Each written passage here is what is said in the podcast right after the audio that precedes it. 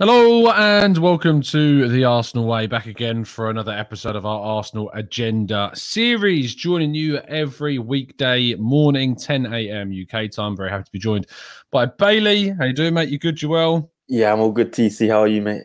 Yeah, not bad, not too shabby. Of course, this is our first catch up since the weekend's events.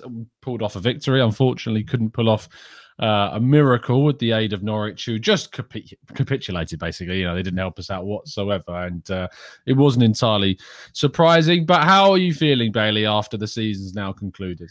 I accepted defeat with the top four straight after the Newcastle game, so I weren't too disappointed. I was just like, let's just get this over and done with, so we can focus on next season. I've had enough of Champions League talk, the pressure, the fatigue got to me even talking about it so much and focusing on it so much that we needed a break now. So now we've got to focus on transfers and and the team for next season. That was my first thought. Let's just look ahead rather than looking backwards. Yeah, uh, we are going to look backwards a little bit, um, of course, to some of the stuff that happened, um, and of course, get some of your thoughts and feelings in the chat box. Good morning to everybody that's joining us this morning. As always, please make sure that you drop a like on the video and subscribe to the channel if you're new or not. Marcus says, "I've already burned my Delia Smith cookbooks after that Norwich defeat." Well, at least you won't have to worry about Norwich being in the Premier League next season uh, if that's any kind of silver lining. I know that it probably isn't, um, but uh, at least you won't have to worry about that. Speaking of missing out on Champions League football, Bailey, how much of an impact do you think this will have on Arsenal's transfer plans this summer? It depends. I think if we are, depends how many players we're looking to sign and who we're looking to sign. I think we've already been doing work behind the scenes, which on players like Gabriel Jesus and Youri Tielemans, which I don't think will affect our transfer dealings. But if we want mm. to be more reactive for example, if something pops up in a transfer window, for example, let's just say pff, Raheem Sterling wants to leave, he confirms it. Us getting to his signature will be harder, for example, than a club like Tottenham or a club like Chelsea coming in for him for his services. That will make it difficult. So if we want to really put a statement and be reactive late in the transfer window, I think it will have an effect. But the transfers we've already been working on behind the scenes, where of course we've already speak, spoken to Gabriel Jesus' camp, Tielemans' camp as well, where I think we've mm. almost sold the project already. I don't think it mattered for Europa League, but as I said, transfers that could pop up late in the window or here and around that that suddenly could interest Arteta could be difficult if other clubs are also vying for the same signature and they're playing Champions League football. Mm, absolutely. Yeah. I think that there are players like Gabriel Jesus, like Tielemans, who for them, Europa League football wouldn't necessarily be a deal breaker. Um, and it does seem like they're still gettable targets, despite the fact that we're not in the top four next season, which is obviously a positive. But there are going to be players out there, probably the likes of Darwin Nunez, Lautaro Martinez, possibly that won't necessarily be as forthcoming to play outside of Europe, especially considering their teams that they're currently at will be playing in Champions League next year. Um, but obviously, it makes the transfer window that much more interesting for Arsenal about what kind of deals that we expect to kind of go down and what we expect to happen. Do you still think the striker position is is kind of the main point of contention for Arsenal in terms of what you think they're going to be pressing to to secure the most quality in? Absolutely, I think that is clear. Um, the statistics say it. You Looking at the naked eye, it says it as well. How bad we need a striker, and I think that is should be the priority. Arteta hasn't signed the forward since since becoming manager of the club, and I think it's now time to address the attacking attacking department. We've addressed the defense, the midfield that still needs uh, sharpening, but the striker competition is an absolute certainty. I think Lacazette is gone. I don't believe Nketiah will stay, but even if he did stay, a striker is uh, is a necessity.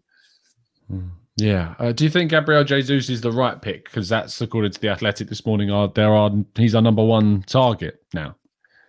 I think he is. I did have my doubts simply because it did worry me uh, how City have completely disregarded Jesus as a striker. Mm. I think even players in the interviews. I remember Phil Foden a couple of weeks ago saying we haven't had a striker in the squad, so now having Haaland in the team's great. That did mm. worry me a little bit because I'm thinking, hold on, Gabriel Jesus is right there, and we're about to pay 50 million who to solve our issues and we haven't had a striker. That did worry me, but mm. he scored a lot of goals this season. He's played up front for Brazil.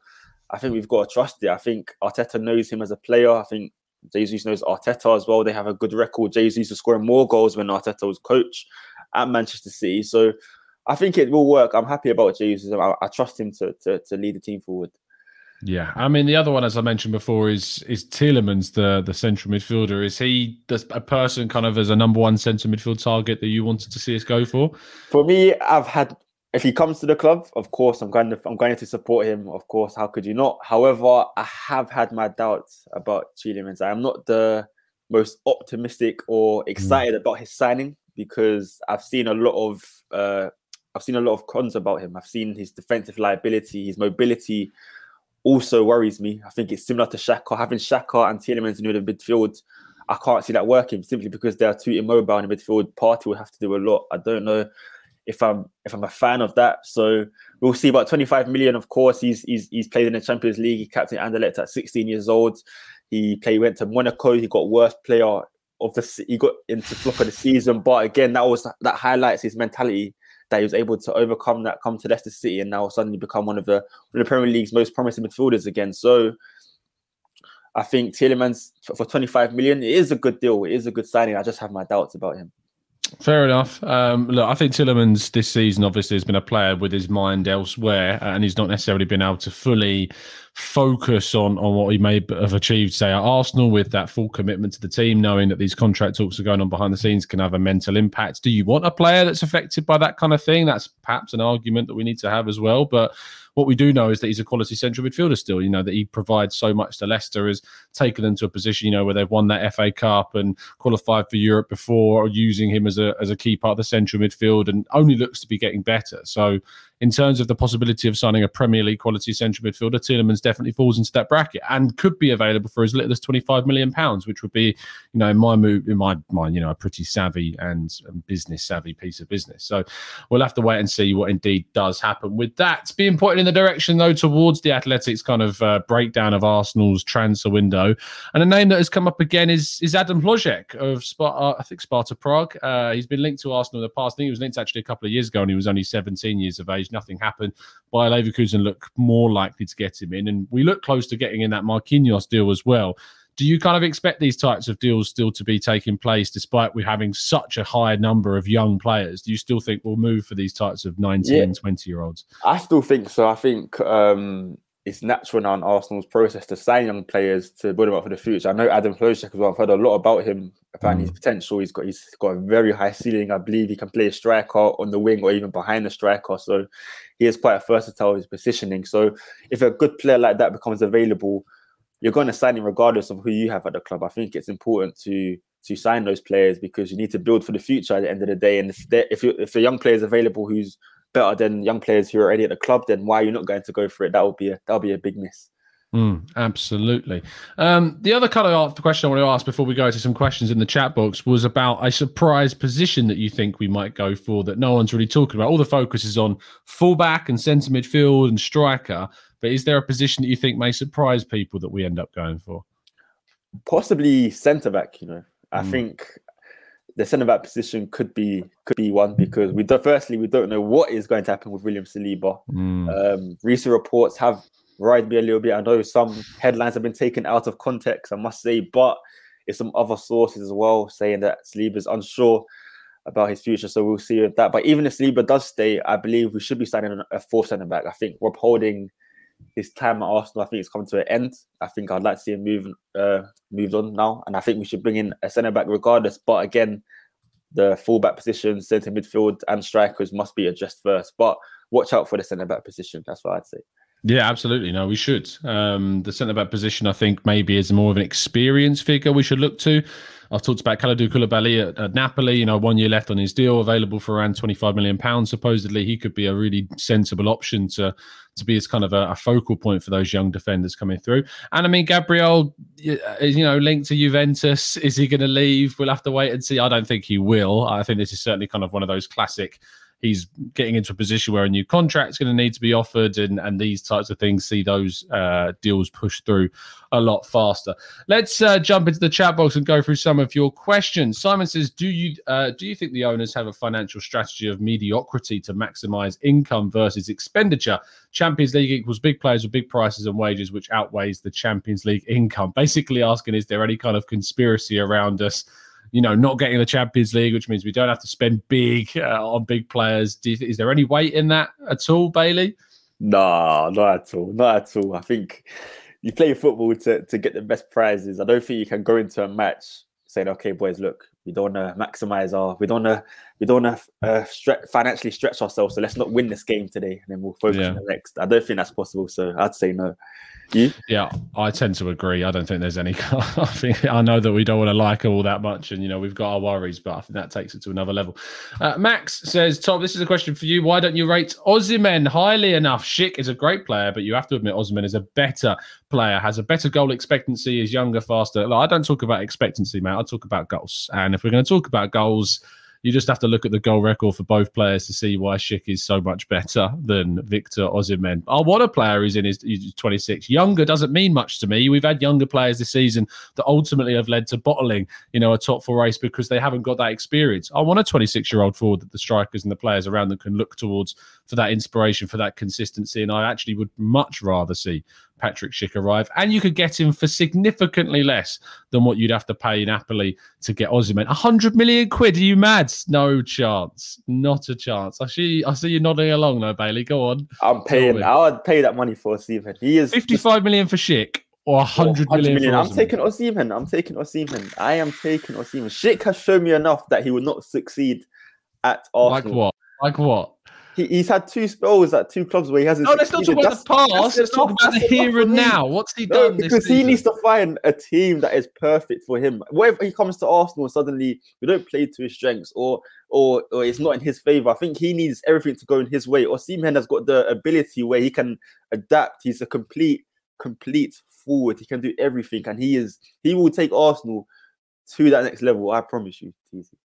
You promised me. Promise you. well, they both played 27 league games. Osimhen has uh, 14 goals, while mm-hmm. Schick has 24. Uh, 10 more goals, and yet you'd pay 45 more million Absolutely. pounds to bring him into the team. Wow, that is commitment. Uh, Mark says, thinking about going forward, is our first 11 good enough to compete with City and Liverpool, etc.? If not, who needs to be replaced to bring us up to that level? I think we all know, Mark, that it's not. Um, specifically, though, which players do you think would stay in a starting 11 to compete with those teams? I think we City and Liverpool, they're so far ahead that it's hard to.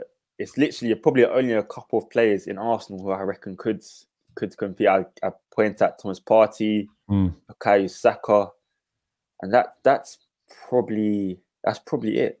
I think he really? would actually get into City and Liverpool or compete with them. I think at the moment we're nowhere near that level. I think we need to fourth, third, City and Liverpool. Fair enough. Um, Marcus says, did you see the BBC report that if Chelsea's ownership is not resolved this month, then Arsenal could replace them in the Champions League? There's no point getting your hopes up about that, Marcus. it's just not going to happen. it's just not going to happen.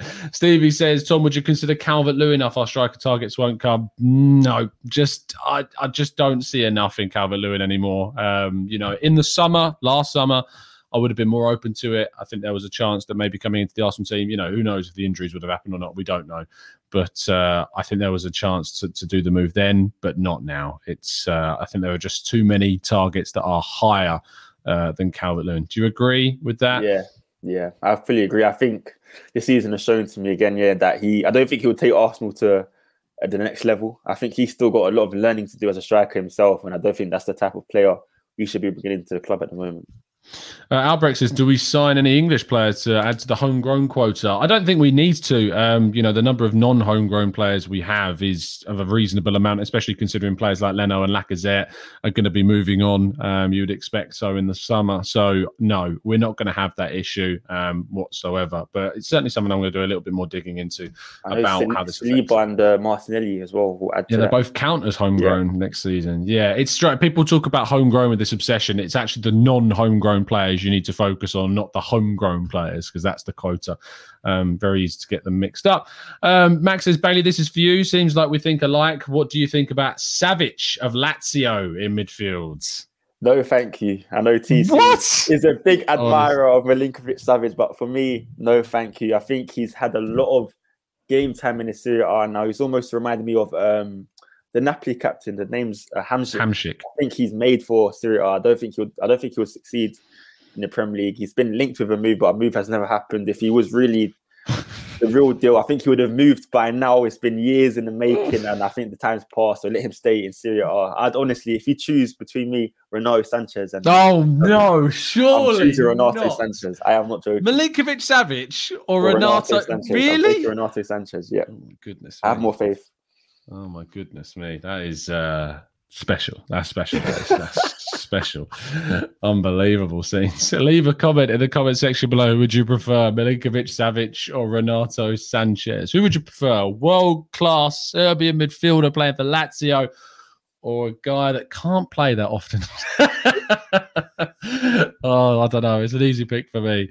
Um, James says, Have you guys seen the most recent report from the Athletic? Yes, we have. And we're not surprised that a centre back is on the radar at all. To be honest, Pablo Mari is going to move on, and we haven't got any other left footed centre backs. Saliba can play there, but he isn't left footed. And I think Arteta prefers having a left footed player in that position. Mark says, "Is a versatile player who can cover multiple positions actually a good thing? We have that with Cha- we have had that with Chambers and Maitland-Niles, but they have never nailed down their positions in the team.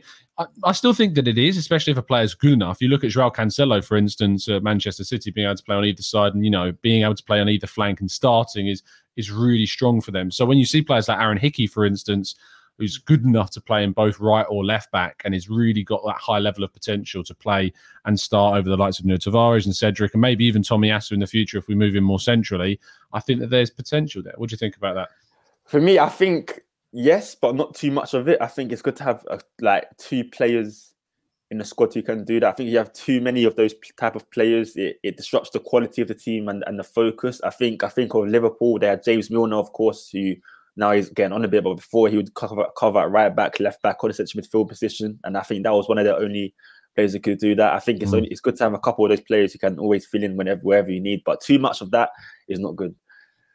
Absolutely. Um, we're going to wrap things up there. Thank you so much, guys, for tuning in. You're going to have plenty of content from us this week, looking back, of course, at the season, looking at some player ratings, big moments, and then looking ahead to the transfer window. We've got international football coming up still. There's still not an end to football, despite the fact the season has finished. There'll be plenty of Arsenal players, we're sure, away with their national sides that will give us more football to watch and, of course, talk about and the transfer window itself. But, Bailey, thank you so much for coming on the show. As always, appreciate your time. Thank you, TC, as always. And, guys, in the comment section, too. Absolutely. Make sure you drop a like on the video. Subscribe to the channel if you are new around here with those notifications turned on so you never miss a show. And as always, keep following us down the Arsenal way.